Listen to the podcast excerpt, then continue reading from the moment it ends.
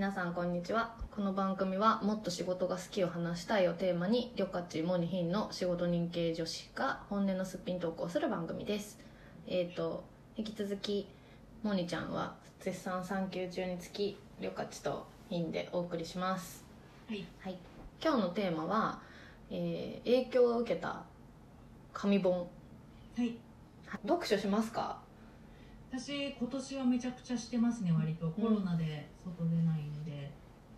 どれぐらいのペース？好きでもそんな、ま、漫画も入れると結構あるんですけど。ああ漫画もね面白いですよね。月23冊ぐらいですかうーんなるほど。私は結構読書が好きなので。うん。10冊。すごい。いやー全もっと読みたい。もっと読みたい、すいませんちょっと話がずれてしまうかもしれないんですけど、はい、い、つ読んでますか？10冊。えー、でも、まあ、時間ある時週末とかも私結構三読派なんですよ。なんか常に同時並行でいろんな本を読むんで、はい。あの生活の動線に置く。お風呂とかトイレとかあとそのデスクの上とかベッドとか、いろんなところにポンポン置いて読みたいやつをパラパラパラパラ読んで歩くみたいなすごい。感じ。あと Kindle か Kindle のアプリをいつでも入れといてそれで読むとかしてますね。すごい。アクセスのしやすさで。あそうそう。時そうです。なんかね読書ずつもなんか喋れそうですけど。そうですね。はい。はい、じゃあなんかまず影響を受けた本。影響を受けた本。はい。印象的なのありますか？りょうかちは。そうですね。最近で言うとあの「なぜ女は男のように自信を持てないのか」っていう本があって誰の本ですか？えっとですね外人。外人。外国人。キャティ・ケイはいクレア・チップマンという人たちで、はい。なんかあのーなんだろう別にそんな有名な人じゃないんですけどなんか自信をいろんなあのアプローチで、まあ、遺伝子学とか環境とか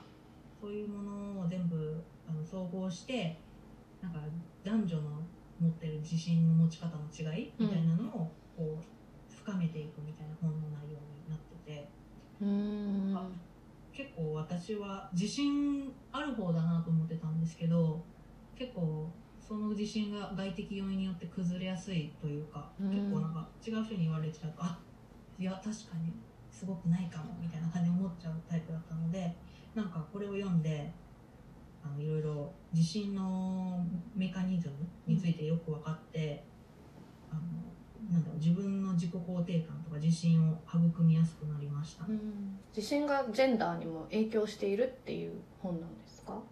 そうですね。なんかこううんちょっとまあ人それぞれあるとは思うんですけど男性ってなんか結構自信満々、う基本自本自信満々で、なんかもう性遺伝子学とか性普通にそういう科学的にあまり根拠なくても自分ならできるとか、なんかなんか私がこの地位にふさわしいと思いがちなんですけど女性はどちらかというとなんかえなんか80点取っててもいや自分はあんまりそんなすごくないですとか、なんかすごいポジションを渡されても私にはできないんじゃないかなって思いがちらしくて。なるほど。でなんでなのかみたいなのを、まあ、いろんなアプローチでこう取っていくような話になります。面白そう。自己めちゃくちゃ肯定感面白いです。うん。読んでみます、はい。はい、私はですねはい。結構ここ数年であの考え方がすごい変わった本で言うとうん。あの池上彰さんと佐藤勝さんの対談本で「希望の資本論」っていう本があるんですけど、ちょっと前かな？5年以上前に出た本だと思うんですけど、うんえーとまあ、この2人の対談本私すごいあのシリーズなんですけど分かりやすいので大好きで、えー、と当時多分ピケッティの、え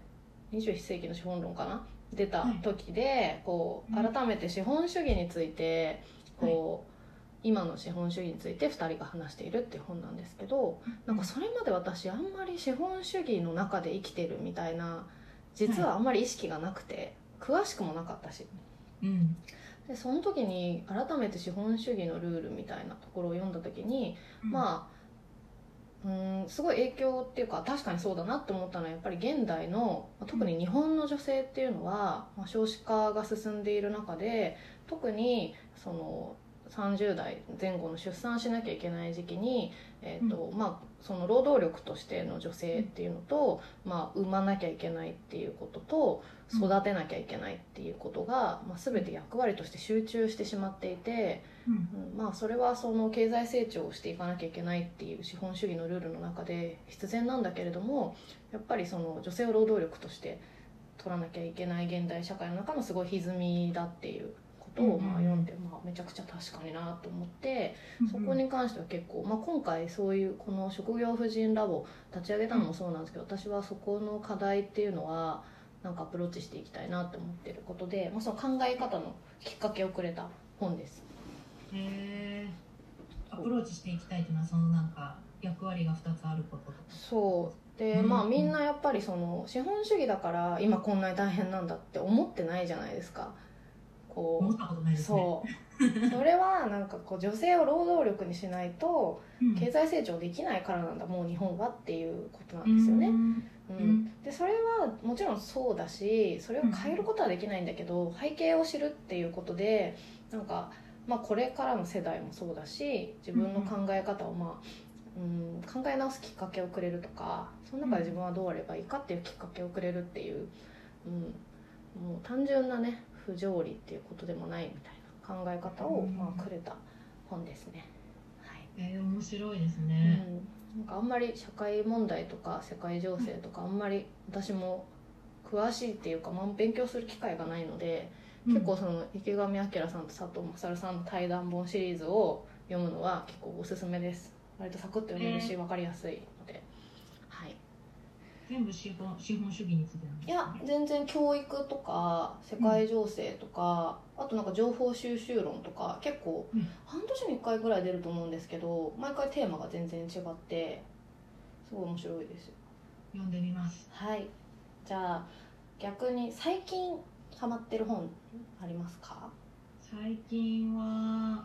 でもなんか最近本当にだからジェンダー本ばっか読んでてなんか結構今の自分の教員領域なので読んでるんですけど、まあ、それで言うとなんかやっぱり今や今更リーンインを読んでて、うんうんうん、なるほど。ジェンダーのねといえば、はい、なのでなんかこの職業婦人ラボに通じるとも思うんですけどあのシェリル・サンドバーグがこうトップにトップというとあれですけど、うん、ハイクラスに上り詰める上で何を苦労したのかとかなんか世の中に対して思っていることとかが結構いろいろ書かれてて、うん、面白いなと思いましたね。うん、あとは結構なんかあの「リーン」のタイトルもそうですけど結構踏み込んで自分もうなんかあんまり考えすぎずに進むみたいなのは勇気づけられましたね。うん、確かに、ジェンダー論はこう背景の知識がないと意外と話すの勇気いったりしますよね。そうですよね。なんかうん、間違えたら殴られるみたいなイメージわ、うん、かります。私もそれは結構うん、うん、まあ今特に割と男か女かっていう考え方じゃなくなってきてるじゃないですか、うん、うん、その中でさらに女性について語ったりジェンダーについて語るっていうのは、私も結構興味はあるので面白そうだなと思います、うん、なんかまあ次の時代の結構大きなトピックで、私自身もインターネット見てて全然分かんなかった領域でもあるので勉強中ですね、うん、私は最近は、えーと、山口周さんの本を最近よく読んでいて「ニュータイプの時代」っていう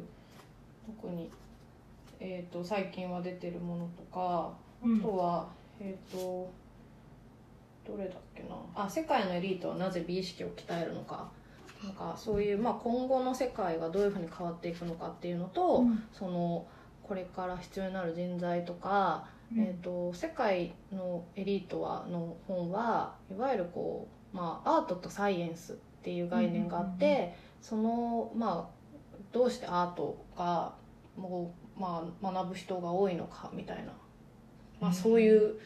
私の説明が合ってるか分かんないですけど そういう本なんですけど。まあ、確かにこれから必要な人材の在り方みたいなのはすごく分かりやすいのでこれからどうしようとか自分の能力をどういう方向で磨いていったらいいのかみたいな、まあ、正解を出せる人じゃなくてこう構想できる人とかまあ、自分の力で考えられる人問題を探せる人みたいなのが大事だとか、うん。まあ、そういうことがたくさん書いてあるんですけどうん。それはすごい今後の、うん、自分の道しるべになるかもしれないなと思います。はい、面白いですね本は。ちょっとモニちゃんの本も聞いてみたいですが。はい、はい、じゃあちょっとそんな感じで今日は読書影響された本をご紹介してみました。はい、はい。じゃあいろいろみんなにこの3人に聞きたいことも募集しているので、えーラジオトークやツイッターから質問を募集してます、はい、ではまた次もぜひ聞いてくださいさようなら。さようなら。